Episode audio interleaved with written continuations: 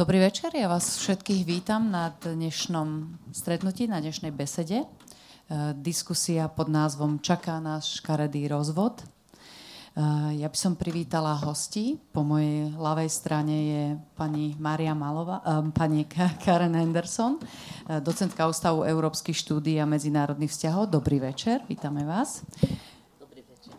Karen pochádza... Áno, Karen pochádza z Veľkej Británie, tam študovala, prednášala, v Bratislave pôsobí od roku 2013. Eh, Karen sa venuje najmä slovenskej politike, rozširovaniu Európskej únie, ale dnes využijeme jej veľké znalosti britskej politickej scény, ktorú tiež veľmi pozorne sleduje. Uh, voľná stolička patrí pani Malovej, ktorú som už ohlasila. Maria Malová je riaditeľka odboru všeobecných záležitostí a vzťahov s inštitúciami Európskej únie, Ministerstva zahraničných vecí a európskych záležitostí a dnes e, sprevádza, je tu Michel Barnier, hlavný vyjednávač Európskej únie pre Brexit, ho sprevádza. Je tu také malé oneskorenie, takže predpokladám, že by nás mala čoskoro v diskusii by, by sa mala pripojiť ku nám. A najďalej odo mňa je Vladimír Bilčík, pedagóg na katedre politológie Filozofickej fakulty. Dobrý večer, vítam aj teba. Vládo dlhodobo spolupracuje so SFPA, je odborným garantom tohto projektu Kafe Európa a okrem analytických, akademických analytických aktivít sa angažuje aj politicky ako člen predsedníctva strany Spolu občianská demokracia, ale téme Brexit sa tiež veľmi podrobne venuje, publikoval viacero materiálov, takže verím, že diskusia bude zaujímavá. Eh, takisto vítam eh, všetkých, ktorí ste tu Ďakujeme, že ste prišli na túto tému. E, tešíme sa aj tým, ktorí nasledujete online cez internet a ďakujeme hlavnému organizátorovi diskusie, ktorým je zastúpenie Európskej komisie na Slovensku. Ešte zo pár technických e, informácií. E, táto diskusia bude mnou moderovaná, volám sa Olga Baková ale budem veľmi rada, ak budete do nej intenzívne vstupovať cez slajdo. Um, stačí, ak sa na akomkoľvek zariadení s pripojením na internet otvoríte si prehliadač slido.com alebo sli.do, uh, zadáte hashtag CEBA, čiže Kafe Európa Bratislava a môžete uh, dávať, klásť otázky. Takisto bude možné, čoskoro vám tam dáme aj anketu a môžete reagovať aj na túto anketu. A traja z vás ktorí sa zapoja, jeden e, z Facebooku a niekto cez, e, ktorý ste tu prítomní, takisto cez slajdov budete vyžrebovaní a dostanete darčeky od Cafe Európa. Takže toľko e, informácie na úvod. Ja by som začala tým, že Michel Barnier na tlačovej konferencii ktorá bola v podstate pred hodinou, vyhlásil, že to vyjednávanie bolo veľmi negatívne žiadna pridaná hodnota. Povedal, že je to lose-lose game na oboch stranách, čiže žiadna strana z toho nevzýšla výťazne alebo nevzíde z toho výťazne. Ako to vnímate, takéto posolstvo, s ktorým chodí teraz po Európe? Myslím, že dneska večer ešte zavíta, ide ďalej do Helsing. Karen. Um, do určite miery mám typický britský postoj v takýchto veciach a mi sa zdá, Čiže optimistický, hej? Nie, ale mi sa zdá, že Európska komisia bol úplne na začiatku veľmi, veľmi negatívne naládený. Používajú aj tú terminológiu rozvod.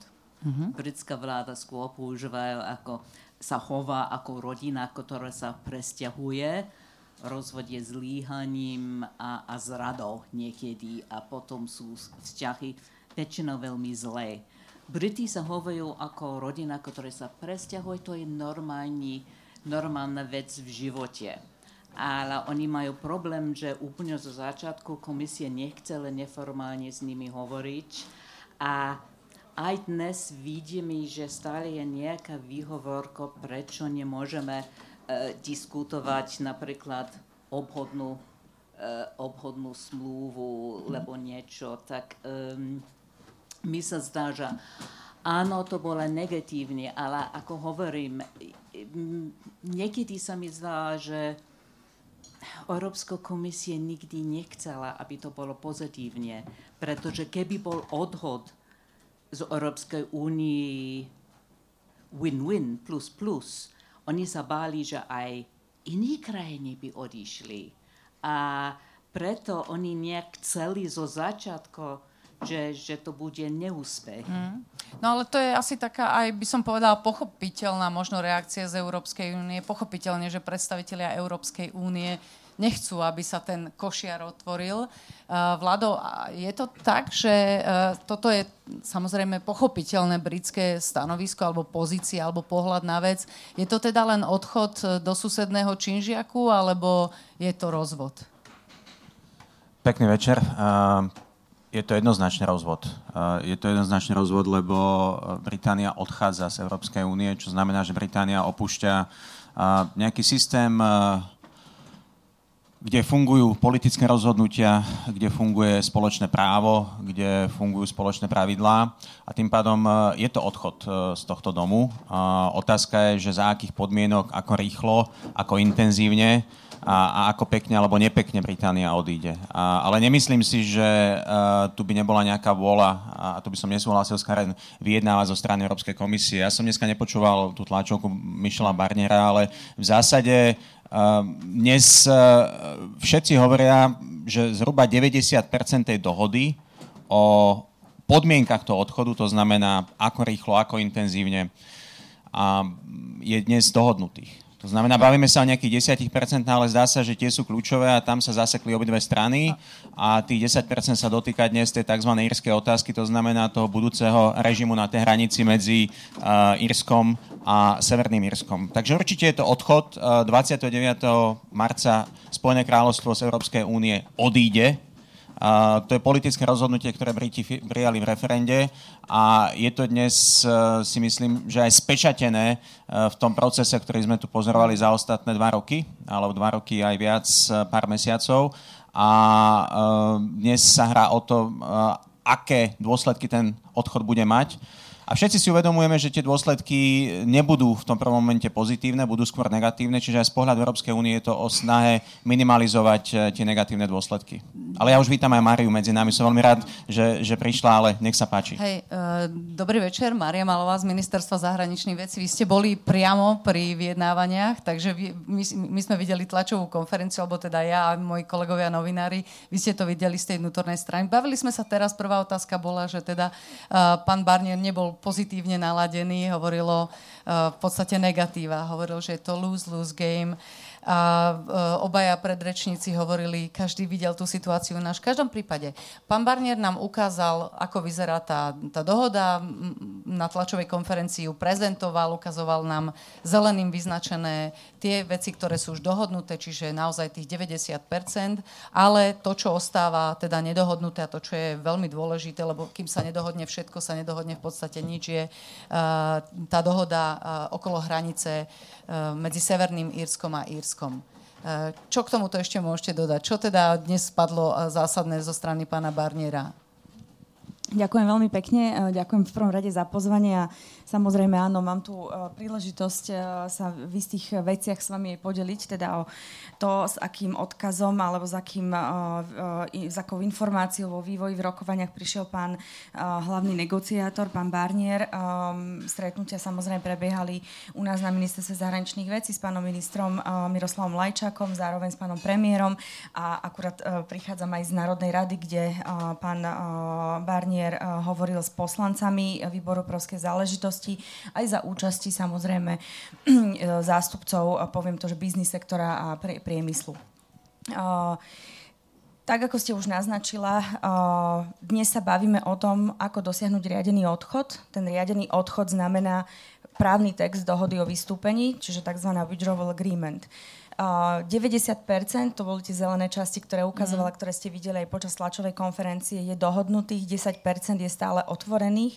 Tých 10% znamená v prvom rade tú najdôležitejšiu otázku na to, aby tie rokovania boli úspešné, aby sme mohli hovoriť o tom riadenom odchode a to je práve udržať otvorenú hranicu medzi uh, Írskom a Severným Írskom. Hovorím otvorenú hranicu, pretože neznamená to v žiadnom prípade, že kontroly nebudú kontroly budú, nebudú ale na hranici. Čiže tá hranica ostane otvorená a kontroly v každom prípade sa budú musieť uh, situovať uh, do iných častí a to sú práve už potom tie technické riešenia, či už in- inovatívne, technické, technologické, ktoré uh, budem, budú musieť byť uh, zavedené, či už v, v, v colných skladoch, v prístavoch, letiskách a podobne. Um, Čiže aby dnes... sa zachoval mm-hmm. ten prechod tou hranicou plynule, aby to tam, tam to nestalo, aby to vlastne nebolo tak povediať aj viditeľné, Áno. tak tie veci, ktoré sú problematické, sa budú riešiť na iných miestach. Ale neznamená to, že tie kontroly nebudú. Hej? Áno, kontroly mm. v mhm. každom prípade budú. Čiže uh, toto je tá pozícia Európskej únie, že bez kontrol to ani mm. nebude možné uh, realizovať. Samozrejme, ten tzv. backstop riešenie, čiže zabezpečovací mechanizmus, je dnes na stole eh, v rôznych variantoch. Možno by som to bola tak zjednodušenie, že bavíme sa o už nejakom istom treťom variante, o ktorom sa momentálne negociuje. A prepáčte, pretože... že vám do toho stojím, tá, eh, ale tak som si rozmýšľala nad tým, že ako to vníma taký bežný človek, ktorý sleduje tlačovú konferenciu a je tam eh, vyhlásenie, ak nebude backstop, nebude dohoda. Čo si ten človek bežný má pod tým predstavou, to by sme mohli vysvetliť, lebo človek, ktorý to nevníma dennodenne, vôbec netuší, že čo, je, čo to je za mesič, čo to je za odkaz mm-hmm. pre ľudí. Možno stručne aspoň. Áno. Uh, nebude dohoda, alebo teda ak nebude backstop, nebude dohoda, uh, to je pravda. Pre bežného človeka to znamená, že uh, v, alebo občana EÚ, uh, to znamená, že my v prvom rade hájime záujmy Európskej únie a, členských, a jej členských štátov. To znamená, musíme ochrániť to, čo sme tu uh, 60 rokov povedzme budovali a to je vnútorný trh. Čiže ak sa Brit- Veľká Británia rozhodla odísť z únie, to znamená, že uh, odchádza, rozhodla sa odísť zo spoločného trhu, ale aj z tej colnej únie, čiže stáva sa tretím štátom. Keďže sa stáva tretím štátom, automaticky by mali byť zavedené hranice na kontrolu uh, každého tovaru, ktorý vstupuje vlastne na územie Európskej únie. A tým pádom by sme zaviedli z, povahy samotnej veci by sme museli zaviesť tú hranicu medzi Severným Írskom a Írskom. Samozrejme, toto není želateľné práve preto, že tá hranica neznamená len um, um, to, že akým spôsobom tie tovary budú fungovať. Toto je celý mierový proces, ktorý sa vlastne negocioval, ktorý je veľmi, poviem to, možno volatilný a, a ten mierový proces je potrebné zachovať. A nejde, to len, nejde len o vlastne pohyb tovarov, ide tam o um, fakt uh, situáciu, že tam kedysi bol ten konflikt, uh, tam boli umrtia uh, v, tých, v tej konfliktnej zóne. To znamená, že toto je prvá, prvý dôvod, prečo natvrdo, dajme tomu, nepovieme zo strany EÚ, že teda odchádzate, zavedieme tvrdú hranicu, lebo také sú pravidlá, že tretí štát automaticky implikuje vonkajšiu hranicu EÚ. Mm-hmm a teda je snahou EÚ túto hranicu práve kvôli zachovaniu mierového procesu nechať otvorenú. Ako, Karen, vnímate toto? Pretože, ak to správne chápem, je tu taký ten tap dance, takéto po špičkách chodenie okolo toho, lebo naozaj ten konflikt bol obrovský. Vám to teda nemusím vysvetľovať od 60. rokov, nejakých 3,5 tisíca mŕtvych, polovica je z toho minimálne uh, civilné obete. Um, ako vážny je toto problém? Ako, a, lebo bežnému Slovakovi to možno ani nemusí celkom dochádzať. No je to veľmi, veľmi vážny problém a niekedy sa bojím, či Európska komisia, či, či v Bruseli chápu, aká, akí sú citliví severoirskí protestanti, čo sa týka budúcnosti. A dosiaľ na začiatku boli riešenie Európskej komisie, čo sa týka hranici proste provokácia pre týchto ľudia, pre normálneho angličana ne, nie. Mm. Napríklad e, severoirskí protestanti boli najsilnejší za Brexit mm. od všetkých komunít e, v Spojenom kráľovstve. Demokratickí unionisti, najväčšia protestantská strana v Severnom Irsku bola jediná britská strana, ktorá bola vyslovený za Brexit. A severirsko protestanti veľmi silní hlasovali za, za Brexit.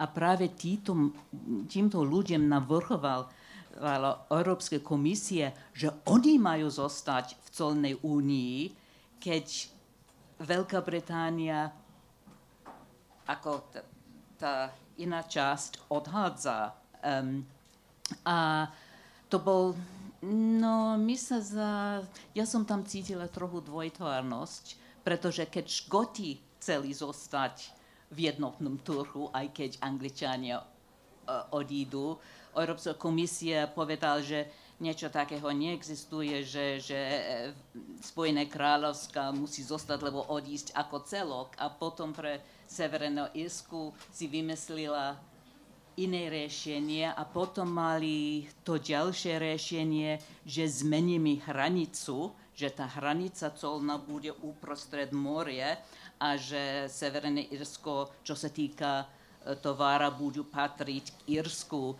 čo je zase alergický bod pre tých protestantov. Som šťastná, že teraz sa posunuli trochu ako k e, postoju britskej vlády, že to riešime nejak technicky inovatívny, pretože to chceli Angličani úplne zo začiatku, ale, ale trochu ma pritom vadilo, že Briti veľmi, veľmi chceli aby bola tá hranica otvorená. Oni vedia, ako ste povedali, oni vedeli, čo, čo bolo.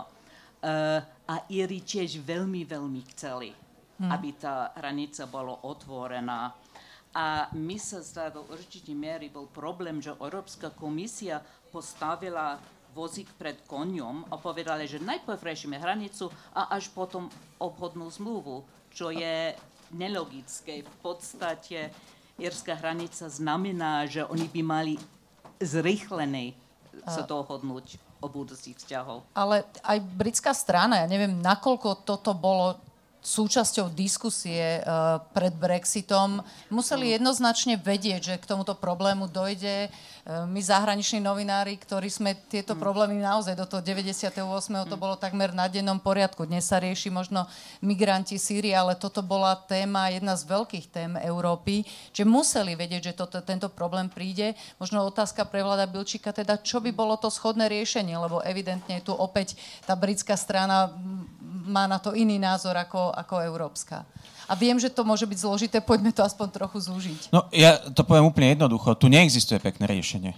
Ako tu neexistuje pekné riešenie a tu neexistuje riešenie, ktoré by uspokojilo zároveň uh, radikálnych uh, severoirských protestantov a povedzme aj tie všeobecné nálady na Irských ostrovoch, kde zase musím povedať aj to B, že Severné Irsko ako celok hlasovalo za zotrvanie mm. uh, Spojeného kráľovstva v, uh, v Európskej únii. Čiže tu otvára sa ako keby tá vnútroírska otázka uh, na pôdorise uh, tej veľké otázky o vzťahu Veľkej Británie a zvyšku Európskej únie.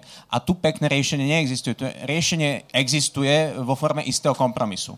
To znamená, ak sa dohodnú uh, dnes Londýn s Bruselom a samozrejme aj s Dublinom, lebo toto je otázka, kde Dublin hrá veľmi silnú pozíciu z toho hľadiska, že Írsko je súčasťou Európskej únie, čiže tu je fyzická hranica medzi Európskou úniou a Spojeným kráľovstvom.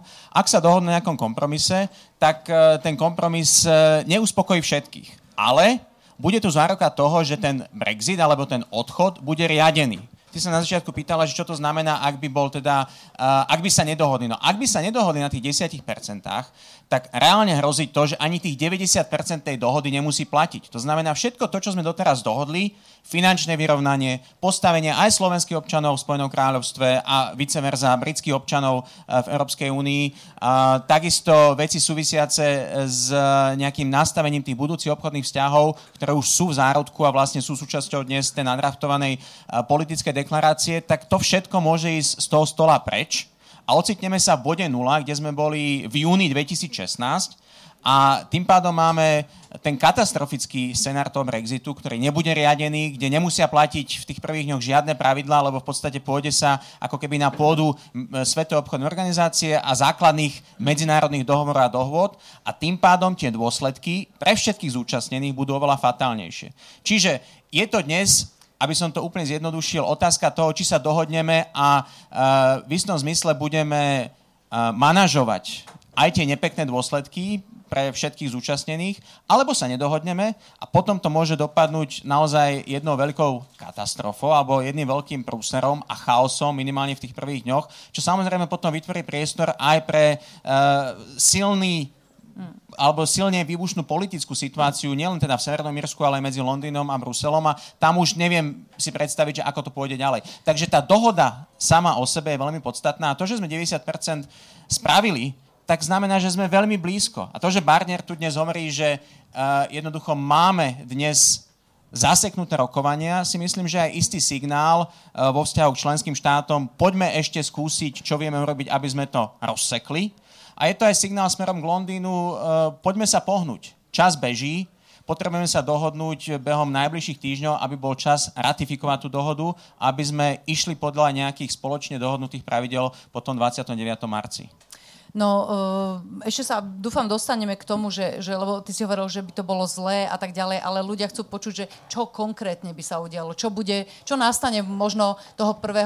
apríla podľa vás, ak, ak teda by bola tá, tá verzia, že, že sa nedohodnú. Lebo keď sa dohodnú, tak to bude proste jednoducho, budeme tu mať nejaký harmonogram, bude to fungovať. Ale čo ak 1. apríla Môžu byť dve verzie, alebo teda predpokladám, že, že sú dve také základné verzie, že sa dohodnú ale nebude ratifikácia, pretože to ne, nemusí prejsť v britskom parlamente, alebo sa teda nedohodnú. Čiže obidve verzie sú, použijúc uh, slova pána Barniera, lose-lose, takže čo, čo nastane toho prvého? Čo, čo by sa mohlo stať?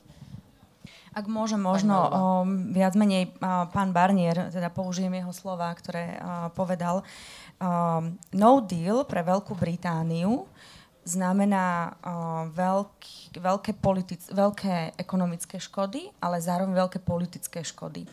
Pre Európsku úniu no deal je lepší ako zlý deal podobe toho, že sa nám naruší jednotný vnútorný trh. Čiže to bol ten, uh, aj tá, tá správa, ten message uh, pána Barniera, že ak sa vieme a vieme nájsť režim vzájomných vzťahov, čiže aj toho riadeného vystúpenia, aj tých budúcich vzťahov taký, že ochránime uh, naše pravidla, ochránime náš jednotný vnútorný trh s celým ekosystémom, ako funguje, je samozrejme tá dohoda vždy lepšia aj pre EÚ. Možno ako, byť konkrétne? Ako by, sme to mali, ako by sme to mali narušiť. Mm. Uh, napríklad um, jedna veľmi dôležitá vec, uh, možno, že poviem tak uh, zjednodušene, uh, ochrana zdravia občanov keď nekontrolujete tovar, ktorý prichádza na váš trh, pretože nemáte ten voľný pohyb tovarov, po prípade tie tovary majú iné štandardy, tak napríklad pre úplne každého jedného občana je to otázka jeho zdravia, zachovania bezpečnosti zdravia občanov. Možno, že taký nad, nad, nadstavba je ohrozenie našej konkurencie schopnosti, čiže našich podnikov, našich, našho priemyslu, či už malých a stredných podnikov, ale aj veľkého priemyslu, kedy viac menej Británia by si v tej chvíli, keby sme jej dali voľný pohyb tovarov v rámci únie, bez uh, povinností, ktoré si uh, iné štáty, ktoré majú prístup na jednotný vnútorný trh, ako sú krajiny uh, Európskej, Európskeho hospodárskeho priestoru, plnia, či príspevky do rozpočtu a podobne, v princípe tá schopnosť na strane Británie by bola o mnoho vyššia, čiže do nevýhodného postavenia by sme dali vlastný európsky priemysel. Dnes Európska únia možno nie je silným hráčom ešte v tejto chvíli na poli ja neviem, bezpečnosti, zahraničnej politiky, ale rozhodne je silným hráčom na poli práve obchodu Čiže jednotný vnútorný trh, ktorý máme, s pravidlami, aké máme, s reguláciou, akú vyžadujeme, jednoznačne týmto vieme konkurovať Spojeným štátom a Číne a preto sme rešpektovaným partnerom. Nie je to preto, že máme váhu, dajme tomu ako únie, ako celok v zahraničnej politike, čiže ten, ten EU as a global player dnes ešte tá, tá funkcia, uh, potrebujeme ju dobudovať, potrebujeme sa viac zintegrovať možno aj v týchto oblastiach, ale jednoznačne ten jednotný vnútorný trh je najväčším výdobytkom uh, za tých 60 rokov, ktorý bežní občania EÚ cítia uh, v dennom živote. Um, voľný pohyb tovarov nemôže fungovať uh, uh, v režime, kedy si krajina, uh, ktorá chce ten voľný pohyb tovarov aplikovať na vnútorný trh, môže dohadovať ďalšie obchodné dohody s tretimi krajinami. Čisto prakticky si vezmeme situáciu, že Veľká Británia si dohodne dohodu o voľnom obchode s, ja neviem, so Spojenými štátmi alebo s nejakou inou krajinou a na náš vnútorný trh bez nejakých kontrol budú prúdiť ja neviem, mm. GMO potraviny, čiže geneticky modifikované potraviny a podobne. Čiže ako viem, že teraz v tejto chvíli to, čo som povedala, je ako keby malovanie čerta na stenu, ale toto je v tom praktickom vyjadrení to, o čo vlastne ide. Či už je to fakt zdravie, ochrana občanov, ochrana nášho priemyslu, mm. našej konkurencieschopnosti ako takej, čiže uh, asi v tomto. Karen, asi si to uvedomujú aj Briti, lebo ten najnovší prieskum, ktorý je 54% voličov by bolo uh, za zotrvanie v Únii, 46% opýtaní uh, by bolo za Brexit, čiže ten Brexit, uh, ak to správne rátam, strátil 6%. Uh, ako vnímajú na britskej strane tieto, tieto rizika, tieto hrozby? Lebo my samozrejme chceme ochrániť tú európsku stranu, tú našu, Slovensku. No, no v podstate to, čo vy ste diskutovala práve, je veľký spor vnútri konzervatívnej strany. Hmm. Že uh, tie brexitéry, toto krídlo chce voľne ob, uh, sa dohodnúť na obchodné vzťahy s inými krajinami. Um, časť uh, konzervatívcov, no, časť konzervatívcov by chceli zostať v Európskej únii, treba povedať. Mm. A viete, trochu to ma vadí, keď na Slovensku sa hovorí o referende britskému, ako keby to bolo záväzné referendum. Nebolo to záväzné referendum. Uh, až potom bol povedaný, že nejaká zvláštna, ako väčšia ústavná väčšina není potrebné, pretože to referendum není záväzné. A problém s referendum bol, že jedna alternatíva bola jasná a druhá vôbec nie jasná. No ale čo to znamená, nebolo záväzné? Veď sa podľa tých nôd ide. To znamená, že uh, ako, ako, ako myslíte? No jednoducho záväzné, nezáväzné, to referendum je akceptované. To znamená, že čo, uh, sú tu ešte otvorené dvere, lebo naozaj sú tu rôzne áno, výzvy, áno, aby... Áno, uh, na konci tohoto mesiaca asi Európsky súdny dvor rozhodujú o Škoti tam posunuli otázka, mm-hmm, či je článok 50, 50 eh, áno, a všetci v podstate vedia, že je. Uh, a, a môže to dať ďalší posun v Británii, že ľudia, veľa ľudia teraz akceptujú Brexit, pretože myslia, že no nič nemôžeme. Ale keď je to jasnejší, že môžeme proste povedať koniec s týmto nesmyslom, e, je to možno, že tie percenty sa zmenia ešte. Hmm. A môžeme povedať, že určite je väčšina Britov proti no deal Brexit. E, to už vieme, Um, treba si uvedomiť tiež, pre mňa ako angličanka, keď sa pozerám uh, na politickú situáciu, je mi jasné dve veci. Táto je najslabšia vláda britská, ktorú som niekedy v živote videla. A ja som už ako starší človek, ja som ich videla ako viacerí. Um, tá vláda môže padnúť kedykoľvek. A tiež tá politická situácia v Británii je veľmi, veľmi nestabilná tým, mm. že tej posuny v verejne mienky, čo sme videli v tom mesiace pred voľbami minul, v minulom roku, takéto posuny medzi stranami som tiež v živote nikdy nevidela tak uh, naozaj nevieme. Viete, mm. ja používam svoj T- metafor. Uh, tá, uh, manželka tej britskej rodiny nikdy sa veľmi presťahovať nechcela, to vieme. Najstarší syn vôbec nie. Tak je to jediný chaos v tej rodine. Uh, toto je to, že vlastne tu nie je len nejaké vyjednávanie medzi Londýnom a Bruselom a nejaké otázky dôvery a nedôvery, ale ona panuje v samotnej Británii, nielen medzi lejbristami a, a vládou, ale, ale jednoducho v rámci vlády. Čiže tam je chaos a ako tu Karen naznačuje, ak som to správne pochopila, že tu môžu byť rôzne scenáre, ty si naozaj vieš predstaviť ešte nejaký zvrat v tomto, ktorý by bol? Neviem si predstaviť v tomto zvrat eh, v najbližších eh, mesiacoch, určite nie, dokonca ani nie v najbližších, najbližších rokoch. Eh, myslím si, že v zásade existujú dnes tri možnosti. Jedna možnosť, že sa dohodneme a, a bude dohoda a tá dohoda sa schváli v Európskej únii aj Spojenom kráľovstve.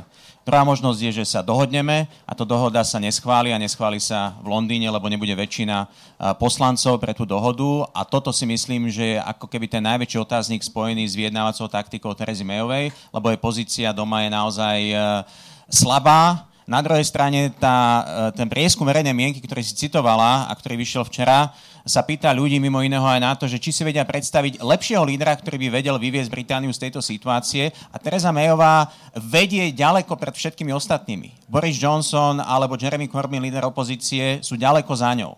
Čiže áno, vláda je slabá, vláda je rozdelená, ale treba povedať, že tá opozícia je takisto rozdelená aj v tejto otázke. Čiže uh, je to rozdrobenosť celej politickej scény a dnes Teresa Mayová je azda jediná, ktorá môže dosiahnuť aj tú dohodu, aj ju za istých podmienok presadiť doma. Čiže to druhá možnosť. A tretia možnosť, že sa vôbec nedohodneme a to bude ten najhorší scenár.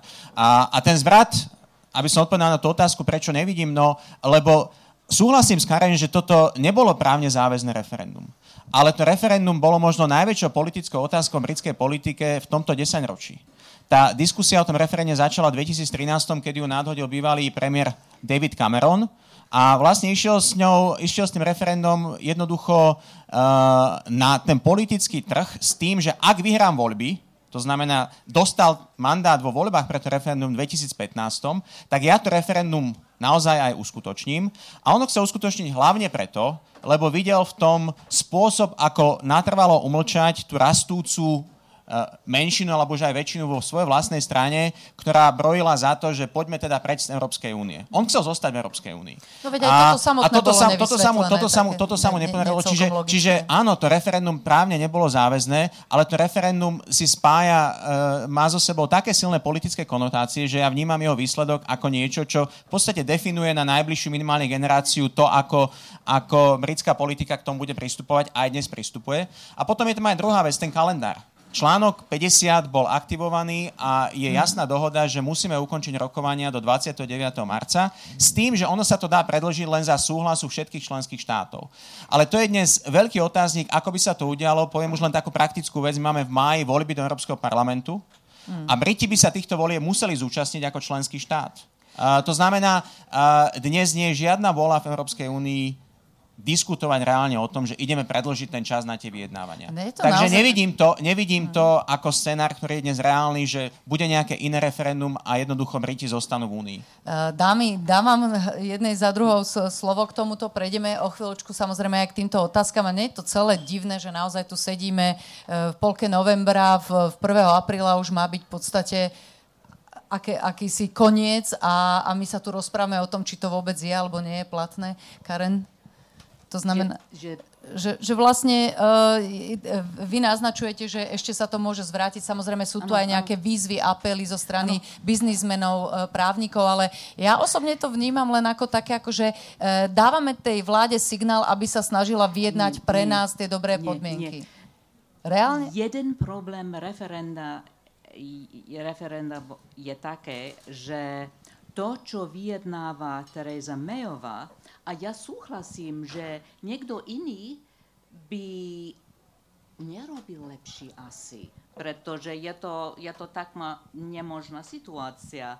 Ale to, čo ona dohodne, ak niečo bude dohodnutá, nemá, no, má veľmi, veľmi málo spoločného s tým, čo bol slúbené brexitermi pred referendum to, čo bol ponúknutý pred referendum, no bol úplne nereálny a tí zazotorovaní v Európskej únii na to upozornila, že, že to je otvorené klamstvo. A, a teraz je ten problém proste, že no to, čo ponúka, ponúka Maja v parlamente, nie je to, za čo ľudia hlasovali. Ja 100% chápem, že pre ostatné členské štáty Európskej únii, ktorí majú toľko iných závažných problémov, je to hrozná strata času. Chápem, že oni by chceli, aby, aby bolo aspoň jasné, čo chcú tí Briti, ale nie je, nikdy nebolo. A, a, tva, a čo sa týka časový horizont, britská volebná komisia nachnevala uh, brexitérov, keď brexitéri zistili, že má ako na uh, kopu peniaze tam v jednom mm. roku pre, európske, uh, pre voľby do Európskeho parlamentu. To není obrovský problém. Oni by kľudne mohli tam nehať tých britských poslancov, E, bez volieb, niečo si vymyslia a chcú. A, a treba si uvedomiť tiež ďalšie veci. Autori tohoto článku 50, aspoň ten britský, ten, ten Lord konštatujú, že keď sme napísali ten článok, sme mysleli, že odísť z Európskej únie bude nejaká nová doba vojenská diktatúra a dali tam tie dva roky, pretože nechceli, aby tá diktatúra odišla ich hneď s chaosom, že oni museli aspoň počkať dva roky um, na vyjednávania. Um, a teraz majú, pretože ináč by, by to neakceptovali, uh, aby odišli ich hneď. Teraz je tu úplne logické, že pridružovali uh, ten čas, keby bol už dohodnutý v Británii, že druhé referendum bude.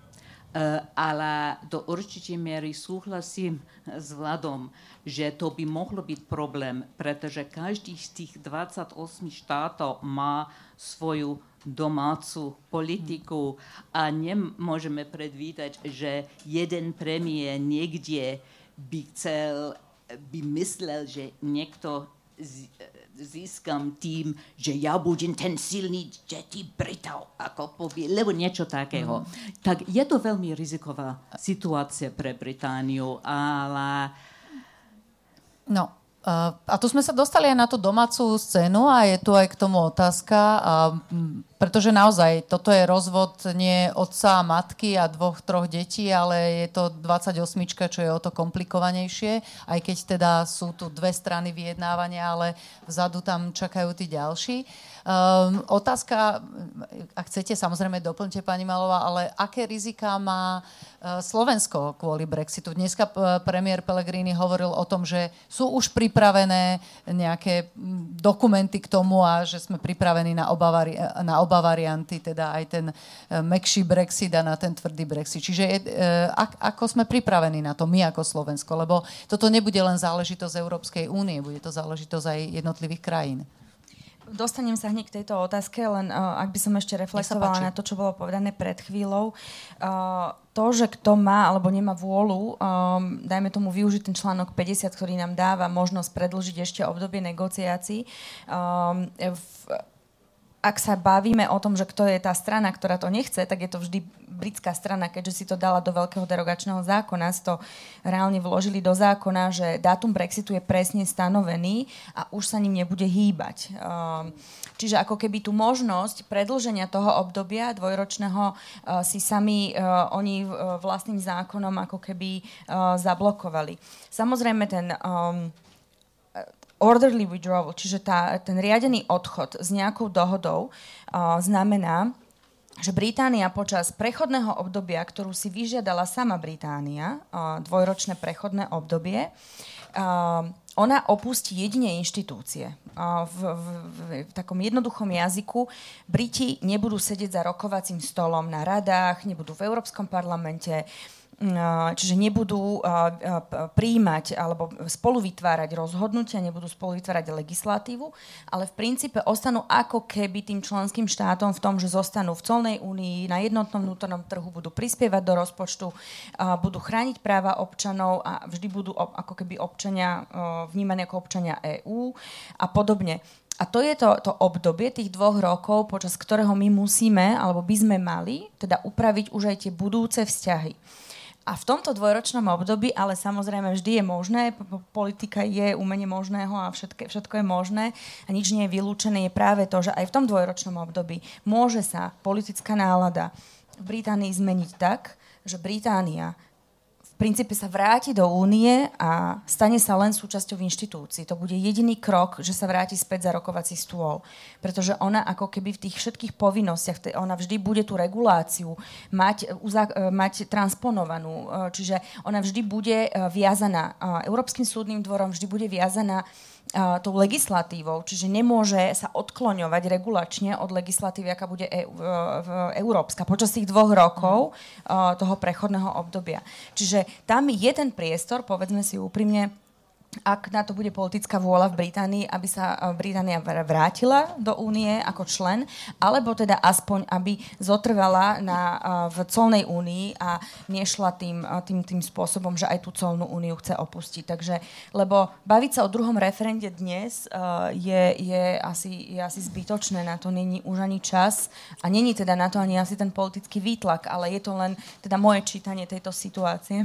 Karen asi chce zareagovať stručne len k tomuto, lebo na tomto sa asi nezhodneme, aby sme sa dostali teda aj k tým slovenským ano, ano. otázkam, čo, ktoré sa týkajú cesta, Slovenska. Cesta späť do EÚ pre Britániu už není, keď nevzťahujú ten článok 50 pred 50, uh, od, odhodom, uh-huh. pretože to, aby nemohli kontrolovať, aby museli byť v Schengenu a v eurozóne. A keby sa vrátili do Európskej únie po odhode, oni by museli byť v Schengenu a v eurozóne. A E, to by nikdy neprijali. Hmm. Takže otázka bola, aké, aké to predstavuje rizika a možno by som pridala aj tú ďalšiu otázku, ktorá tu bola, na chvíľu sa strátila, že vlastne aké sú to rizika pre, áno, je to tu pre slovenských študentov v Británii, či máme informácie o možných komplikáciách, nových prekážkach e, v prípade, že by bol teda ten, najmä teda ten tvrdý e, Brexit. Čo sa týka pripravenosti, uh, samozrejme um, vláda Slovenskej republiky uh, sa pripravuje uh, a followuje teda tieto negociácie, ako idú. A takisto um, už aj na pôde Európskej únie, na pôde Európskej, teda na pôde Európskej rady, rady, ale aj z pohľadu Európskej komisie sú pripravované isté návrhy. Ktoré majú pripraviť uh, členské štáty a úniu ako takú na uh, Brexit. Či už bude riadený, alebo bude teda ten no deal. Znamená to, že um, sú isté, uh, istá, je istá legislatíva, ktorá je v zdieľanej alebo aj výlučnej kompetencii EÚ a tam viac menej komisia koná, čiže dáva návrhy na zmeny istých e, nariadenia smerníc, e, môže príjmať implementačné a iné akty. A Poďme trošku tým tak spôsobom toto my budeme mhm. musieť mm-hmm. takisto prijať na národnej mm-hmm. úrovni, e, klasickým, proste v klasickom legislatívnom procese. Potom sú oblasti, kde má, majú členské štáty výlučné právomoci a tam viac menej samozrejme závisí od tej vôle na, aj na tej druhej strane, či ja neviem, v oblasti sociálneho zabezpečenia, v oblasti zdravotných služieb, ale aj to vzdelávanie, bude uh, ambícia uzavrieť dohodu EU27 z, hmm. z UK, alebo to bude potom bilaterálne dohody jednotlivých členských štátov. Samozrejme, Slovenská republika by preferovala uh, teda tú EU27 platformu voči týmto um, týmto oblastiam. Tie priame nejaké implikácie, samozrejme sú obchodné v každom prípade. No deal znamená priame obchodné implikácie. Máme uh, surplus v exporte do Británie. Uh, ano, vyvážame, tam 100, vyvážame tam 100 tisíc aut ročne pravdepodobne so zavedením VTO cieľ, um, ak by sme sa bavili o no deal scenári a teda automatickom režime UK ako tretej krajiny od 1.4.33.2019, zavádzame tieto clá, zavádzajú sa kontroly, uh, tá, pardon, tie colné procedúry na hraniciach, uh, ktoré budú v tých um, narazníkových štátoch, samozrejme, ktoré majú tú hranicu uh, cez, uh, cez more. Um, takže ten obchod bude ako prvý um, postihnutý, povedzme, uh, do istej miery, pričom ako tie efekty samozrejme ten biznis sektor A... bude nejakým spôsobom musieť mitigovať. Tak, mm, Čakáte teda, nevyvezie 100 tisíc aut do Británie, vyvezie ich menej. Hej, no. samozrejme. Um, mali, my máme malú štruktúru malých a stredných podnikov. Samozrejme, robíme ešte k tomu prieskumy um, aj z pohľadu ministerstva hospodárstva, aká je tá štruktúra tých podnikov, aké majú supply, uh, tých do, dodávateľské reťazce, čiže to uh, je veľmi dôležité v tom, aby sa vyčíslili tie dopady a zároveň sa Či, zmierňovali tie dopady. Čiže ak to správne chápem, ešte sa na tom uh, rokuje Samozrejme, a ešte v podstate riešime sa. aj v tej fáze, mm-hmm. uh, sme v tej fáze, že či pôjdeme sami vyjednávať alebo spolu a Slovensko Slovensko chce skôr, aby sme to riešili ano, spolu, hej? O študentoch, hej, to je... O študento, študenti slovenskí, ktorí už študujú v Veľkej Británie, problémy mať nebudú. Už pred dvoma rokmi dal, uh, dala Británia záruku, ktorý, že všetci študenti z krajín Európskej únie, ktorí začínajú študovať v Británii pred Brexitom, uh, môžu tu zostať, mm. dokončiť uh, za tie isté podmienky ako, ako britskí študenti. Ak bude no deal, to nebude platiť pre študenti, ktorí uh, prídu v septembri a rok potom, ale asi budú uh, univerzity niekedy ako dávajú záruky, že, že, že môžu, tak to nemusí byť problém. Poprosím len stručne k tomu reakciu vládu. Myslím, že no, e, tam bola tá otázka o tých rizikách. Ja by som to len tak uh, zosumarizoval. Ja vidím štyri oblasti, ktoré sú rizikové z pohľadu Slovenska. Štyri oblasti sú to. Tá prvá, to sa týka uh, práv občanov. A teda aj tých Slovákov, ktorí sú v Británii, to sa týka študentov. Uh, v 2016 roku uh, 0,2% všetkých študentov postgraduálnych Británii prichádzali zo Slovenska, čo teda znie ako maličké číslo, ale v podstate je to veľmi veľké číslo vzhľadom na malú veľkosť Slovenska. To znamená, množstvo ľudí si robí svoje či už magisterské alebo aj doktoránske um, stupne v, v Spojenom kráľovstve dnes. A, a je tu veľké riziko, že to číslo prestane rásť alebo sa bude zmenšovať v prípade, že Británia odíde bez dohody, e, pretože tie poplatky za to štúdium sa zvýšia. A navyše, ako mnohí akademickí kolegovia Británii hovoria, že možno aj tá kvalita toho vzdelávania sa tým pádom zníži, lebo jednoducho jednoducho e, bude na to menej prostriedkov a bude aj menšia konkurencia na tom trhu študentov. Čiže to britské vzdelanie alebo ten britský systém vzdelávania môže z tohto stratiť a bude menej atraktívny. To je tá prvá oblasť a týka sa aj tých to sa zhruba... týka aj Škótska, lebo tam vlastne tam je systém iný ako v Británii, tam platiť za štúdium nemusíš, čiže to je ešte, uh, myslím, že populárnejšia destinácia pre našich študentov ano, a ano. týmto sa to skomplikuje ešte aj tým. Áno. Čiže, čiže tí občania, plus my tam máme zhruba nejakých podľa odhadov 80 tisíc plus minus občanov, keďže Briti nemajú v tomto presné štatistiky, štatistiky, tak nevieme koľko, ale v zásade toto bola vždy tá aj najväčšia politická otázka na Slovensku, aké budú práva uh, Slovákov, ktorí žijú dnes v Británii. Zatiaľ je dohoda, presne ako Karen hovorí, uh, že tie práva zostanú zachované. Ja len hovorím, že to riziko tu je, ak bude nedohoda, tak všetky tieto otázky sa môžu na novo otvoriť. Uh, čiže to je tá prvá oblasť. Druhá oblasť sa dotýka peňazí, tam sme sa tiež dohodli, že Briti budú platiť minimálne do toho roku 2023 do spoločného rozpočtu Európskej únie a budú si plniť takýmto spôsobom záväzky. To znamená, aj povedzme tie eurofondy, ktoré majú prísť na Slovensko, by mali prísť v tom objeme, ako sme sa dohodli. Ale opäť, ak nebude dohoda, je tam riziko, že aj tieto peniaze nikdy neuvidíme. Takže to je, to je druhá oblasť. A tretia oblasť e, e, sa dotýka toho vzájomného obchodu a tu je možno najväčší otáznik. My do Británie exportujeme dnes zhruba okolo 5% nášho vývozu, čo nie je veľa, ale nie je to ani málo. Sú to väčšinou auta plus nejaké e, súčiastky na auta, elektronika a potom ďalšie veci, ale toto sú tie hlavné veci, ktoré jednoducho chodí do Británie. Pokiaľ opäť nebude dohoda, pokiaľ sa to usekne bez jasných pravidiel, tak e, ten automobilový priemysel, ale aj tí ďalší vývozcovia e, budú zrazu v takom váku a bude to minimálne znamenať krátkodobé a možno aj strednodobé straty z, zo zisku, ale samozrejme to má potom aj vnútorne sociálne dôsledky. Takže toto sú veci. A posledná vec, kde ja vidím ako riziko pre Slovensko, je, je politická. Pretože Briti odchádzajú v čase, keď paradoxne tá únia z hľadiska toho, ako funguje, čo v nej funguje, by nemohla byť viac britská. Únia sa rozšírila za ostatných e, pár desať ročí zásadne, čo bol vždy britský projekt. Únia dnes má fungujúci jednotný trh, čo bol mimochodom veľký projekt Margaret Thatcherovej v 80. rokoch a britský projekt.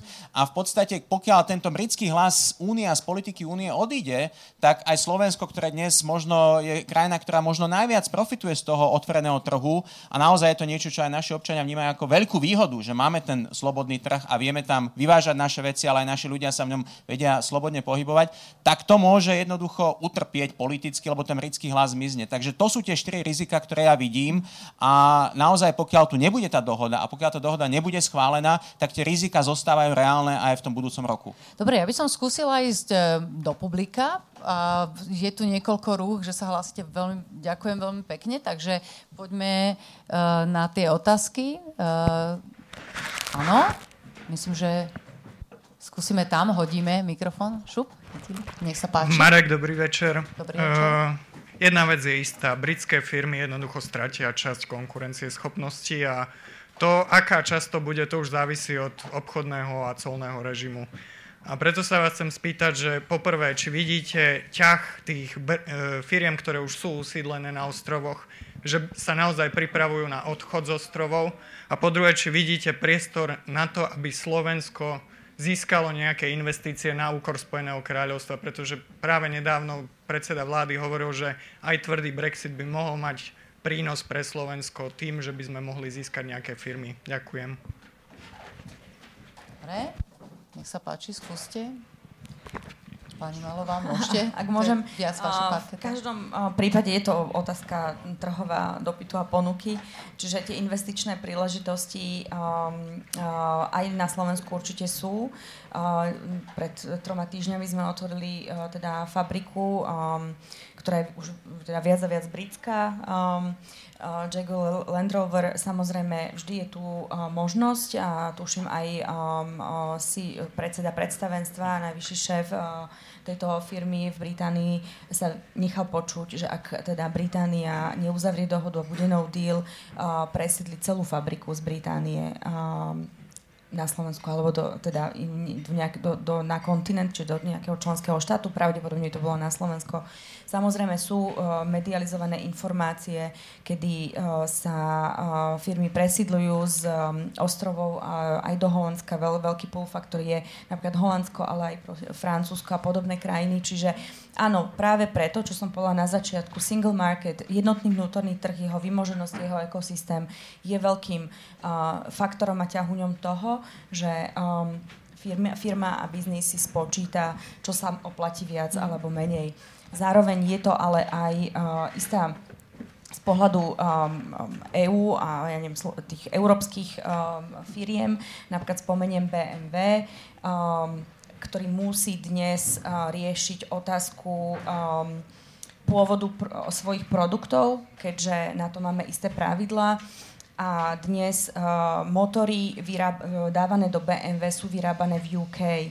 Čiže dnes BMW ako také v tejto situácii musí si hľadať nových dodávateľov alebo hľadať si motory, ktoré bude dávať do uh, svojich aut vyrábaných um, v Európskej únii, aby splňali tie podmienky na to, že je to EU produkt. Hej. Čiže to sú všetko tie pravidla, ktoré na, na vnútornom trhu máme a ktorým sa bude musieť uh, ten biznis na oboch stranách prispôsobiť. Ja by som možno len dodala, že uh, či sme proaktívni otázku v tomto, lebo e, ja, my samozrejme teraz rokujeme spoločne, máme tu jedného vyjednávateľa, ale uh, tak ako aj dneska povedal premiér Pellegrini, v tomto uh, si každá strana je samozrejme, je to, je to voľná súťaž, tak povediať. To znamená, že sme proaktívni, chodíme s tými vizitkami medzi tými, ktorí sa rozhodujú prejsť, že predsa len by prišli na Slovensku, lebo už o liekovú agentúru čo by bol naozaj veľký biznismen, prišli týmto spôsobom? Získal niekto iný v EU. teda, čiže EU neprišlo o liekovú agentúru, prišli sme o ňu my, keďže sme o ňu bojovali. Samozrejme, pán premiér sa dnes vyjadril, že ministerstvo hospodárstva a agentúra Sário sú aktívni na tomto poli, čiže mne nezostáva nič iné, len za ministerstvo zahraničných vecí toto samozrejme potvrdiť. Nevidíme úplne vždy my všetko do kuchyne týchto rezortov, nakoľko my sme koordinátormi procesu vystúpenia čiže nie už získavania investičných príležitostí, ale samozrejme máme aj k tomuto diskusie a určite sa aj na, na túto stránku vláda pripravuje. Ja len tejto otázke, lebo... Pardon. Um, z hľadiska toho, že či vieme pritiahnuť e, biznis, ktorý je dneska v Británii, tak eh, je to samozrejme šťastie vecou diplomácia, ale hlavne je to vecou tých reálnych či už trhových podmienok, ale možno aj atraktivity toho prostredia, ktoré tie jednotlivé členské štáty ponúkajú a to súvisí s takými vecami ako vymožiteľnosť práva, ako jednoducho je e, fungujúce prostredie pre biznis a tak ďalej a tam obávam sa, že e, máme veľmi silnú konkurenciu na západ od nás. E, čiže ja by som to rozdelil na dve veci. Jedna vec je taký ten tradičný priemysel, kde Slovensko má relatívne silnú pozíciu z pohľadu automobilového priemyslu a to už dnes vidíme, že povedzme ten Jaguar by mohol byť dlhodobé dlhodobejšie a silnejšie prítomní na Slovensku vďaka Brexitu, ale v tých ostatných odvetviach, ktoré sú aj finančne a objemovo zaujímavejšie a o ktoré sa dnes v zbytku únie, únie bojuje a uchádzajú, tak to je hlavne odvetvie služieb, odvetvie finančných služieb a tam jednoducho nevidím priestor pre Slovensko, ale dokonca ani nie pre strednú Európu ako celok, možno s výnimkou Varšavy v Poľsku, ale tam naozaj ten boj je veľmi intenzívny, či už v Nemecku, vo Francúzsku, šťastí v Holandsku a potom treba povedať aj v Dubline v Írsku tam možno budú tie najväčšie presuny tých veľkých finančných aj objemov, aj investícií, aj investorov, či už z Londýna, alebo aj z iných častí Spojeného kráľovstva, pretože tí si nemôžu dovoliť takúto neistotu. Ale to sa týka aj takého biznisu, ako je poskytovanie služieb, povedzme, globálnych európskych leteckých, čiže aerolinky si budú prepisovať, povedzme, svoje sídla a, a iní dopravcovia. Takže toto sa týka únie ako celku, ale myslím si, že pre Slovensko z tohto hľadiska naozaj naozaj je zaujímavé, možno len tá otázka toho automobilového priemyslu. Inak ja to reálne nevidím, že by sa tu húfne nejaký britský priemysel alebo investície e, pohyňali. Toto skôr si myslím, že je otázka pre tých, ktorí sa na ten tvrdý Brexit pripravujú, lebo sa ich najviac dotkne, ale zároveň majú atraktívne prostredie pre tie investície a to sú hlavne Francúzi, Holandiania a Íri. Toto sa Karen asi veľmi zle počúva, že ako keby sa porcovalo to kura už. A Briti o tom hovoria celý čas, že, že, že tam môže byť veľmi, mm. veľmi veľký problém, že odhádzajú firmy a tak ďalej. Uh, ja to vnímam takto, že je to síce pozitívne, že slovenský premiér myslí o budúcnosti, ale zase Slovensko má malú ekonomiku a problémy ako s jedným podnikom môže byť problém. Mi sa zdá, že rizika z Brexitu sú pre Slovensko asi väčší ako tie príležitosti. Ale v čom veľmi, konkrétne? Pomenujme to. Uh, že prídu o britský trh, keď britské firmy majú problém, to môže sa posunúť. Mm. To proste neistota. Pre menšiu ekonomika môže neistota byť, byť horší. Ale, ale neviem, nie som expertka Jasne. o slovenskej ekonomika, tak ja tuším, že ten optimis, optimismus je dobrý, ale ja mám tu obavu, že niekedy v marci, keď príde ten kľúčový moment, a je to úplne reálne, že slovanská vláda musí sa rozhodnúť, či chce prodlžiť tie vyjednávania uh, s Britániou, že v tomto momente by nemal si povedať, nie, nie, my profitujeme z Brexitu, uh, my to neurobíme. Mys- myslím, že Musím povedať, že toto nie. nikdy nebol ani zámer vlády Slovenskej republiky, áno, nikto áno, nebol áno. ani diskutované. Vždy áno, áno. ústami všetkých najvyšších, aj ústavných činiteľov je uh, kontinuálne hovorené, že chceme mať dobré vzťahy do budúcnosti a samozrejme ten riadený odchod je pre nás samozrejme najlepší. Mať usporiadané vzťahy, vedieť, kam smerujeme, uh, mať čas na vy vynegociovanie nových obchodných vzťahov a Británia pre Úniu, silná Británia aj v budúcnosti pre Úniu znamená veľa. Ste uh, členom NATO, významným členom NATO, ste v, uh, stály člen Bezpečnostnej rady. Uh, významný hráč aj na poli zahraničnej politiky, čiže toto není záujem v každom prípade veľmoc. ani slovenské a jadrová veľmoc Slovenskej republiky a, a dovolím si povedať, že z môjho pohľadu ani u Európskej únie, aby sme s vami pretrhali všetky väzby a vzťahy. Dobre, skúsme ísť na ďalšiu otázku. Ďakujem pekne, Andrej Matišak. Uh, mám otázku, vlastne jednotlivé tri otázky na každého. Najprv na pani Na každého jednu, hej? Na každého jednu, nie tri. Najprv pani Henderson. V podstate, uh, možno to vidíte inak, ale ja to vidím tak, že jediný lose-win scenário by bol, keby Británia mala všetky práva, uh, aby zostala v jednotnom trhu a žiadne povinnosti. Žiadne iný scenário, kde by bol win, neexistuje. Podľa mňa všetky ostatné scenárie sú jednoducho lose-lose. Nebolo by správne, od britských politikov. A teraz nehovor, nehovorme o, o politických kalkuláciách. Hovoríme o tom, čo by malo byť správne. Povedať, že proste nedá sa to. Je to prehráme a je úplne jedno, čo si o tom kto myslí, ale proste je tu zodpovednosť politikov, ktorí by mali niečo povedať. Stačí mi povedať, že áno alebo nie. Nemusíte to rozoberať. Môžeme si potom ešte pohovoriť pri káve. Vlado, na teba otázka, ktorá sa týka toho, o čom sme sa práve bavili. Myslíš, že Slovensko je naozaj pripravené na prípadné...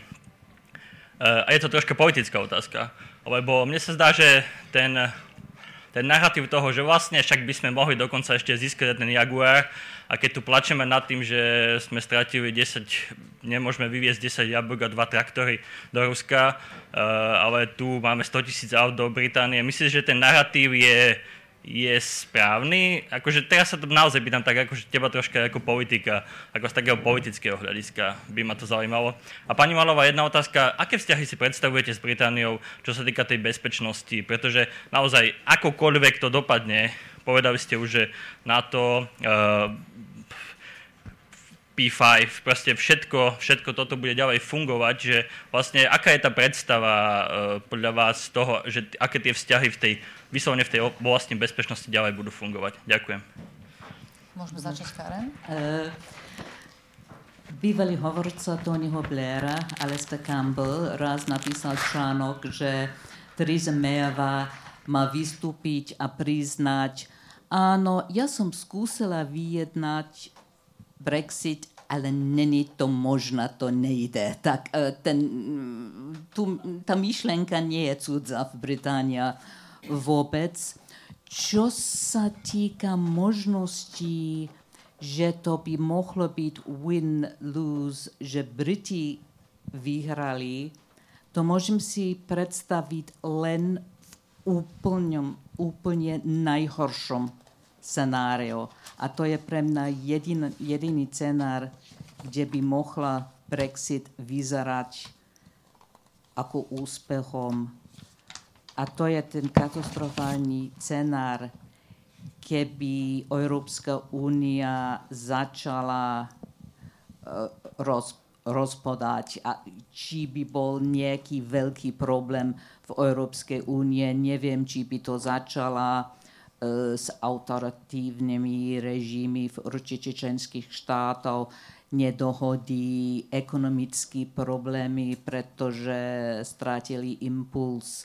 Ale, ale naozaj ja sa bojím úspešného Brexita, pretože myslím, že to môže byť len, keď bude neúspešná Európska únia. A neúspech pre ostatní časť Európa musí byť v konci aj hrozným nebezpečím pre Veľkú Britániu samú. Vlado, otázka tam bola na teba. Uh, Tento raz politická. Vďaka, Andrej, za tú otázku odpoviem, ale uh, možno len jedno veto na tú otázku, ktorú si sa pýtal uh, Karen. Ja si myslím, že toto je jediná šanca, ako Teresa Mayová môže napokon e, byť úspešná v tom, že bude mať dohodu v Bruseli a pretlačí ju doma v parlamente, kde si nemyslím, že sa bude môcť poláhnuť na e, väčšinu e, alebo všetkých svojich poslancov, určite sa nebude môcť poláhnuť na koaličných partnerov z Severného Irska, ale jednoducho nejakí lejbristi a liberáli ju napokon podporia. A toto si myslím, že je možno jediný scenár, kedy bude schopná to naozaj urobiť, že bude to hrať do poslednej chvíle a nakoniec povie, že robila som ako sa len najviac dalo. A toto je jediné, čo e, viem ponúknuť a je to scenár, kedy najmenej utrpíme a nie je to v podstate reálny Brexit. E, to, čo vám ponúkam, je, že si kúpime viac času, aby sme sa dohodli po tom marci 2019. A myslím si, že ona to aj hrá na toto. Že v zásade snaží sa to hrať na to, že tá dohoda bude v poslednej možnej chvíli a je to jediná šanca, ako ju potom aj presadí, naozaj presadí doma medzi tými poslancami, lebo o to tu ide. A to je niečo, s čím ona išla aj od tých volieb, neveľmi úspešne, ale napokon výťazných. A jej hlavný mandát je naozaj vyviesť Britániu Britániu z Európskej únie ono to chce robiť čo najmenej bolestivo a, a myslím si, že ide za tým e, a hrá s veľmi slabými kartami, ale zatiaľ podľa mňa aj hrá celkom dobre. A, a na tú tvoju otázku, že či Slovensko by malo mať tento narratív, no nemyslím si, že by, uh, nemyslím si, že toto by mal byť zďaleka jediný a nemyslím, že to by mal byť dominantný narratív, lebo ono to celé môže dopadnúť naozaj zle. A mňa by nezaujímalo, že či máme naozaj zmapované, aké budú tie reálne dôsledky pre ten či už veľký biznis, ktorý si to šťastie ošetruje sám ako sú automobilky a ten štát až tak veľmi nepotrebujú. Ale možno aj ten menší biznis, e, kde malé a stredné podniky, e, mnohé e, sú subdodávateľia, povedzme, nie len teda v rámci Slovenska, ale v rámci aj exportu, povedzme, do Nemecka. A vieme, že Nemecko je dnes kľúčový hospodársky a hlavne obchodný partner pre Britániu. Čiže ak ten Brexit bude naozaj škaredý, tak to budú nielen tie priame obchodné dôsledky, ale vlastne aj tie druhotné, kedy my, eh, mnohí výrobcovia u nás sú naviazaní eh, na úspešné obchodné vzťahy Nemecka s inými krajinami.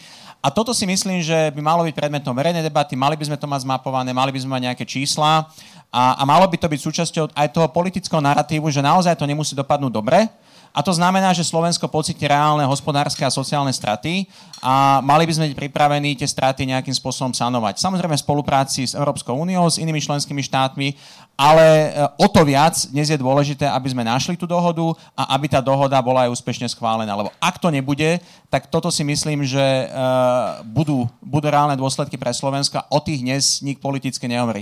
Mimochodom, možno neprezradím nič, nič zvláštne, ale začiatkom decembra plánujem práve na túto tému seminár aj s ministerstvom zahraničných vecí a európskej záležitosti, čiže na tej expertnej úrovni sa o tom diskutuje, ide sa o tom diskutovať a, a verím, že to presiakne aj do politiky, ale sme naozaj o 5 minút 12 alebo možno už okolo tej 12. kedy by sme mali o tom začať diskutovať. Takí Holandiania, Francúzi robia všetko preto, aby boli pripravení pre ten scenár, že sa ide bez dohody a dnes intenzívne sa snažia vzdelávať nielen ten biznis, ale aj tú verejnosť, čo by to mohlo znamenať. A to mi tu chýba. Hmm. Pani Malová, otázka eh, Andreja Matišaka na vás. Je to naozaj veľmi citlivá téma na domácej pôde. Eh, tieto veci sa nediskutujú ľahko v každom prípade? Um, Zodpoviem tú otázku teda k tej bezpečnosti, ale ak by som ešte mohla reagovať uh, uh, na tie scény, na tie horibilné scénáre, ktoré mm, teda nás môžu čakať a samozrejme nikto ich nemôže vylúčiť, uh, aj v prípade no dealu, ale reálne ak si to vezmeme, že aj keď 33. bude no deal a Británia sa stane treťou krajinou, ona predsa uh, tou treťou krajinou v takomto nejakom VTO režime nemusí zotrvať na ďalších 50 rokov. Um, je to možno ťažko predstaviteľné dnes, ale aj keď sa ten no deal scenár udeje, my v istej fáze uh, oboj strane, aj z Británia, aj EÚ, bude mať tendenciu a záujem tie isté oblasti upraviť doho- nejakou dohodou.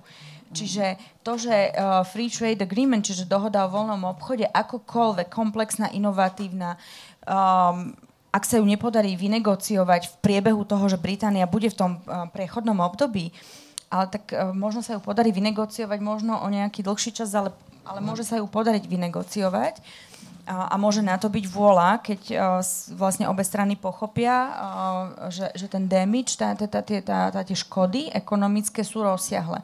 V každom prípade dnes naše hodnotenie je, že ekonomické škody budú o mnoho rozsiahlejšie na strane Británie, ak bude no deal ako na strane Únie.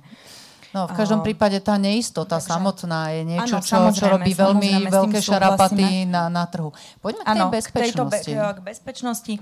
Um, diplomaticky by som to možno povedala, že ešte tam nie sme. Uh, samozrejme, tie predstavy nejaké sú, uh, ale to, akým spôsobom budeme v partnerstve aj v tejto oblasti ko- um, kooperovať aj naďalej s Britániou, je to fakt už otázka um, tých budúcich vzťahov, čiže tých negociácií, ktoré začnú neskôr. A dnes už aj keby sme mohli mať nejakú predstavu, ako by tie budúce vzťahy mohli vyzerať, tak dnes sa bavíme práve v, tej, eh, v, tej, mm, v tom zmysle, že eh, politická deklarácia, ktorá má byť práve súčasťou dohody o vystúpení. Znie to komplikovane, ale viac menej dohoda o vystúpení ako právny text nebude validná, nebude môcť byť vôbec schválená, ak nebude priložený k nej tá politická deklarácia. Eh, pán Barnier informoval, že politická deklarácia bude v štyroch základných oblastiach, čiže spomínaná obchodná dohoda, spomínané uh, socioekonomické partnerstvo, kde bude zahrnuté doprava, uh, mobilita občanov, uh, sociálne zabezpečenie. Potom to bude vlastne veľká oblasť, o ktorej sa napríklad z môjho pohľadu veľmi málo hovorí a to je oblasť policajnej a súdnej spolupráce v občianských a trestných veciach reálne si vezmeme európske zatýkacie rozkazy, reálne si zoberieme rozvody, výživné a podobne. Dnes na to, dnes kooperujeme na báze e, európskej legislatívy. Ak bude no deal, my v jednej chvíli spadneme do režimu Hákského dohovoru, ktorý je medzinárodnou zmluvou a dnes e, bežiace procesy budú narušené. Hej, a to sú ľudské životy, ľudské osudy. Čiže mm. toto je jedna veľká oblasť, o ktorej sa málo hovorí a je dôležitá. Uh, a potom je tá oblasť, uh, tá, tá, tá nadstavbová, ktorá zároveň samozrejme je uh, veľmi dôležitá pre štáty ako také a to je kooperácia v bezpečnosti, zahraničnej politike um, a podobne. A to je práve tá štvrtá oblasť, uh, kde uh, uh, je cieľom únie uzatvoriť dobré partnerstvo a uh, viac menej spolupracovať v oblasti sankcií, v oblasti výmeny uh, spravodajských uh, s, uh, informácií, uh, takisto participácia Británie uh, na uh, európskych um, operáciách, čiže v rámci spoločnej zahraničnej uh, obranej politiky, spoločnej bezpečnostnej obranej politiky a zároveň vedenie konzultácií a dialogov. Čiže určite aj na tomto poli Británia zostane blízkym partnerom a už len poslednú vetu je, že Barnier bol veľmi dnes um, pozitívny práve v tom, že tá, ten text politickej deklarácie, uh, ktorý musím povedať, že nepoznáme detailne a ktorý sa pripravuje uh, v, v, v EÚ pod jeho nejakým patronátom, je to, že v oblastiach, ktoré som vymenovala, tieto štyri veľké oblasti, že tam máme veľkú konvergenciu toho pochopenia s Britániou, že kde chceme byť a kde sme. Čiže tam ten problém už tých budúcich vzťahov není. Dnes reálne treba pomenovať, že problém v negociácii je írska otázka a ne, ne, neakceptácia Veľkej Británie pochopiť, že my potrebujeme zabezpečovací mechanizmus na to, aby sme tú otvorenú hranicu práve kvôli mierovému procesu a zároveň ochrane vnútorného trhu uh, uh, udržali, uh, že potrebujeme. Uh, blížime sa pomaly do finále, tak potom poprosím aj vás po také stručnejšie odpovede. A otázky, ešte sú nejaké otázky z publika, aby sme neminuli, aby sme uh, vás teda neopomenuli. Nie, tak môžeme ísť na... A, je tu predsa len? Dobre, nech sa páči. A potom by sme ešte skúsili dať zo slajda. Ďakujem. Krásne. Nech sa páči. Meno? Kristian Ondač. Chcel by som sa spýtať otázku ohľadom, som rád, že pani Malová načetla trošku geopolitické postavenie Británie. Predsa len druhá najväčšia ekonomika v Európskej únii, HDP Británie povedzme väčšie než napríklad India, Rusko a tak ďalej. No a takýto štát teraz odchádza z Európskej únie. Um, hovorili sme trošku aj o zahraničnej politike. Čo to znamená um, Brexit pre postavenie krajín, ako sú napríklad Francúzsko alebo Nemecko vo vnútri Európskej únie? Predsa len Británia bola dôležitá krajina, ktorá formovala mnoho, mnoho politík a moja otázka je, že či sa pozícia Francúzska alebo Nemecka, alebo do akej miery sa posilní pozícia uh, ako aktéra vo vnútri Európskej únie. Ďakujem. Ja vás poprosím o čo najstručnejšie odpovede.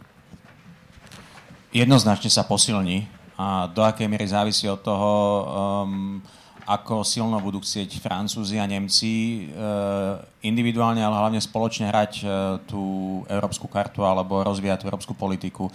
Dnes žiaľ ten francúzsko-nemecký tandem nie je úplne v nejakom súzvuku kvôli vnútropolitickej situácii v Nemecku. Eh, Angela Merkelová je v podstate dnes relatívne slabá premiérka z hľadiska rozvíjania nejakých zásadných rozhodnutí na poli európskej politiky. Emmanuel Macron naopak eh, má silnú ambíciu eh, ťahať európsku politiku ďalej a pretvárať Európsku úniu, ale v podstate chýba mu ten sparring partner. Čiže dnes už fungujeme v tom režime bez tej Británie, lebo Briti v podstate sú už dnes na druhej strane toho stola takže tak trochu vidíme, ako tá európska politika možno bude fungovať aj v tých ďalších, ďalších rokoch. Ale určite to posilní pozíciu Francúzska, Nemecka a posilní to pozíciu aj ďalších väčších štátov. Dnes už vidíme hlas Talianska, ktorý je odlišný vzhľadom na tú vnútropolitickú situáciu v Taliansku. A tu ja vidím práve otáznik, alebo by som povedal taký problém pre aj Slovensko, akým spôsobom my sa zaradíme do tých nových mocenských konštelácií v rámci v rámci tej európskej politiky, lebo pokiaľ tu bude silný ťah na to, aby tá únia sa integrovala ďalej, tak pre Slovensko, ktoré je geopoliticky na periférii, ale politicky sa hlási k tomu najvyššiemu stupňu integrácie, tak samozrejme toto vytvára aj novú otázku, ako budeme pristupovať bilaterálne tým vzťahom k Francúzsku, k Nemecku, ale aj k ďalším partnerom v Európskej únii nad rámec toho stredoeurópskeho priestoru, ktorý naopak dnes uh, sa uh, hlbšie integrovať ako celok, respektíve tie zvyšné, zvyšné krajiny Vyšegráde nech, nechystá. Uh, pani Malová? Pre úsporu času mi nezostáva nič iné, ako súhlasiť s tým, čo povedal Vlado. Samozrejme, Brita- Francúzsko a Nemecko získavajú určite na väčšej síle, ako mali doposiaľ. Karen, možno by sme mohli spojiť otázky, ktoré aj ja by som veľmi rada položila, stále ich mám na jazyku od začiatku a to sa skôr týka Veľkej Británii. Čo sa stane s Britániou? Lebo sú tu otázniky aj to, čo sa deje medzi Írskom, Severným Írskom. Boli tu predtým otázky ohľadom Škótska. Je tu jasná otázka. Hrozí, že sa Británia odpa- rozpadne, prípadne je ohrozená celistvosť, ak by sme chceli ísť do takej mekšej verzie tejto otázky. Áno. Áno. Tak. Môžeme, keď to sme mali viac času, ale, Dobre, ale áno, veľmi... áno, áno, áno. Toto je presne tá hrozba, o ktorej sme viackrát hovorili, že Uh, Veľká Británia má okrem tohto problému, má ten problém naozaj aj celistvosti. Predpokladám, že aj Vlado povie áno, hej? Áno, a dnes tá írska otázka je práve o tom, že nakoľko tá celistvosť z Británie bude pevná, silná po vystúpení. Lebo dnes v tej, v tej debate uh, o tom Írsku, tej írskej hranici sa bijú také dve koncepcie.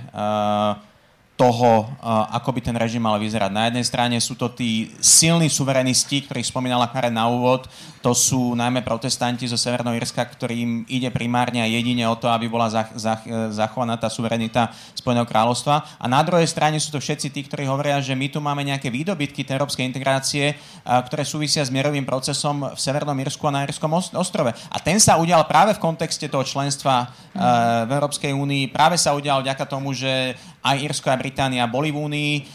Tá, tá dohoda z Belfastu sa zrodila počas dlhých 90. rokov, tá tzv.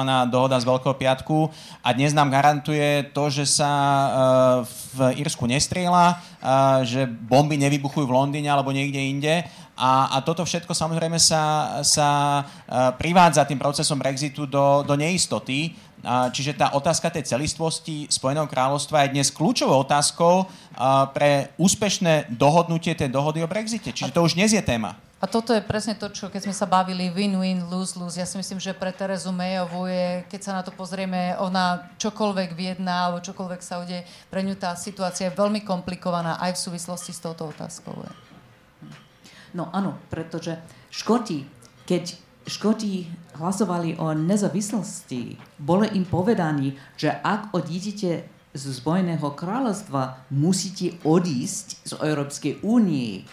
Zostať v Európskej únie môžete len, keď zostanete v Veľkej Británia. A to, čo potom urobila e, britská vláda, bola proste veľká zrada Škotov. Uh, není to celkom jednoduché, pretože sú aj Škoti, ktorí chcú nezávislosť z Londýna aj z Brusely, ale, ale je tam veľké nebezpečie. Dobre, uh, je tu otázka, ale mne sa zdá, že my sme už zodpovedali, ale predsa len možno nie jasne. Je tu otázka, či by teda bolo možné teoreticky zastaviť proces uh, Article 50, teda toho článku 50. Myslím, že sme to povedali.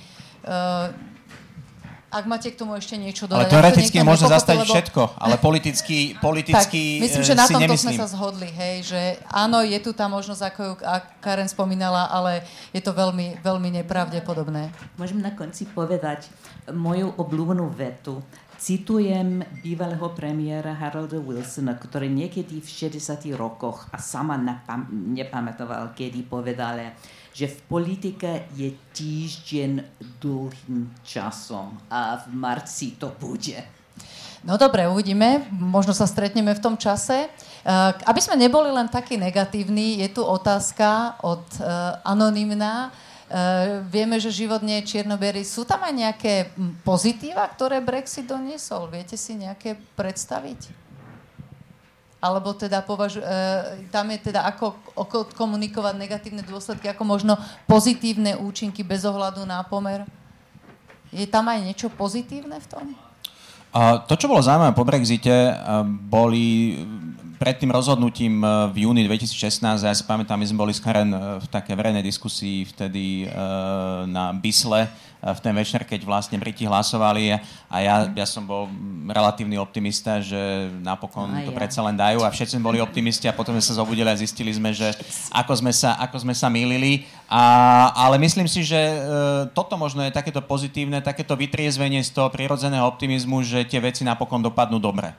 Ako za posledné roky v Európskej únii sme videli príliš veľa rozhodnutí a príliš veľa udalostí, ktoré hovoria o tom, že tá únia sa nám naozaj môže rozpadnúť, že tá integrácia to nie je nejaký proces, ktorý ide od bodu A, kedy začíname len v pár oblastiach a napokon skončíme so superštátom, ale že naopak dnes je tá kľúčová otázka, či to vieme udržať pohromade v tej 27.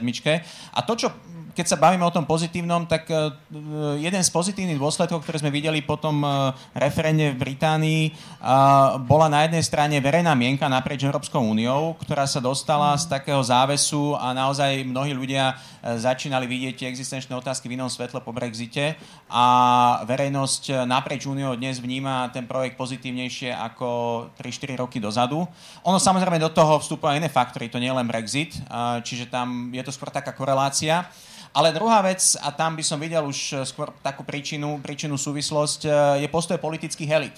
Naozaj tie politické elity sa oveľa viac zomkli v rámci Európskej únie a videli sme to aj počas slovenského predsedníctva v Rade EÚ, keď sme mali Bratislavský summit, ktorý oštartoval takú pozitívnu debatu o tom, čo by sme opäť mohli robiť spolu v Únii, či už v oblasti bezpečnosti, ale aj v iných oblastiach tej, tej, tej hospodárskej politiky, hospodárskej menovej únie. A to bola prvá taká pozitívne ladená debata po rokoch kríz. A navyše sa zomkli aj v tých rokovaniach o Brexite. Briti, mnohí Briti počítali s tým, že tá únia bude vnútorne rozdelená, rozdrobená a Briti si bilaterálne vyjednajú uh, veci s jednotlivými členskými štátmi. Dnes vidíme, že únia má jedného človeka, ktorý rokuje v mene Únie a jeden tým a Briti majú síce premiérku, ale majú množstvo rôznych záujmov, ktorí rokujú paralelne a tým pádom tá britská pozícia je oveľa menej jasná ako tá unina. Čiže ja tu vidím taký ten pozitívny reflex, že zomkli sme sa. Otázka je, ako to vydržia po tom Brexite. Mm, stručne. Áno, dnes sme sa zomkli. Je nevydaná jednota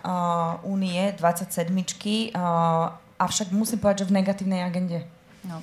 Čiže snaha bude uh, tento spin, tú, tú, tú, tú, tú silu a túto jednotu uh, viac menej do budúcna uh, využiť aj na pozitívnu agendu, nielen na takúto negatívnu. No to je to, že tam je to pozitívne v tom negatívnom presne ako, ako to povedala pani Malová. Je niečo pozitívne zo strany Británie, v Británii? Ja osobne nevidím nič pozitívneho, ale budem povedať, jednu absolút typicky britskú vec, že keby ja som poradila slovenskej vláde, ja by som povedala pozor, že tá jednota už 24. júla bola vám povedaná, že to je existenčná hrozba pre Európsku únie, musíme si to držať spolu. A tým v podstate bol povedaný všetkým, vy ohrozujete Európsku úniu, ak nesledujete politika vyjednávača. A niekedy malí štáti musí sa spýtať, či to, čo chcú Francúzi, Luxemburgčania, krajiny, ktoré nemajú väčší počet vlastných občanov Veľkej Británie ako opak, že treba byť aj kritický pri tom, či tá jednota je skutočný národný zájom. V podstate presne to, čo, čo pán je celý čas myslí, že tí zlí Briti hovoria členským krajinom. Tak naozaj to myslím. Uh, skúsme ešte jednu otázku. Uh, kúpili by ste si letenku do Londýna s termínom 27. marec bez obavy, že tam budú nejaké teda problémy? Áno. Áno. Ja by som si ju tiež kúpila, rada by som sa pozrela na tú situáciu, ktorá tam nastane. Áno. No, ja rozmýšľam. Dobre. Dobre, poďme si vyhodnotiť anketu, ak môžem poprosiť, ako to dopadlo, lebo videla som, keď ste to tam púšťali chvíľu, že to bolo veľmi, veľmi vyrovnané. Takže čaká náš škaredý rozvod s Britániou. E, čo teda predpovedali e, naše publikum? Áno, bude to veľmi komplikovaný rozvod, na ktorom obe strany stratia. Očakávam ešte veľký chaos. Takže táto táto, uh, tento argument vyhral 38% a oba ďalšie nie. Napokon sa nájde, kom- čiže optimizmus a, a, a, ne, a odpoveď teda, že nevedia, dostali tých... Uh, á, zase sa na to... takže ako, ako to bolo povedané, uvidíme dokonca. Politika je remíza, takže politi- po, týždeň v politike je dlhý a vidím, že aj v tejto diskusii... Náš publikum je rozumne, nevie. Áno. Dobre, uh, ďakujem vám veľmi pekne za uh, účasť v diskusii. Ďakujem uh, Karen Henderson. Ďakujem Márii Malovej z Ministerstva zahraničných vecí. Ďakujem Vladovi Bilčíkovi, dnes jedinému mužovi. Ďakujeme aj e, samozrejme vám, ktorí ste boli tu prítomní a kladli výborné otázky, takisto tým, ktorí ste nasledovali cez internet. Poďakovanie platí aj hlavnému organizátorovi diskusie, zastúpeniu Európskej komisie na Slovensku, e, Slovenskej spoločnosti pre zahraničnú politiku a našim mediálnym partnerom, teda Euraktivu, SME a Rádio FM. Takisto tu budeme mať, áno, máme tu aj výťazov, ktorí dostanú ceny, e, čiže výťazí e, vidíte e, svoje mená. Poprosíme vás, aby ste po skončení diskusie prišli za organizačným tímom, dostali svoje ceny a teda ak je tam cez Facebook, tak doručíme cenu. Cez kontaktný formulár nás môžete kontaktovať Cafe Europa SK a môžeme poslať e, poštou. Lúči sa s vami Olga Baková, ja vám ešte prajem pekný večer. Dovidenia.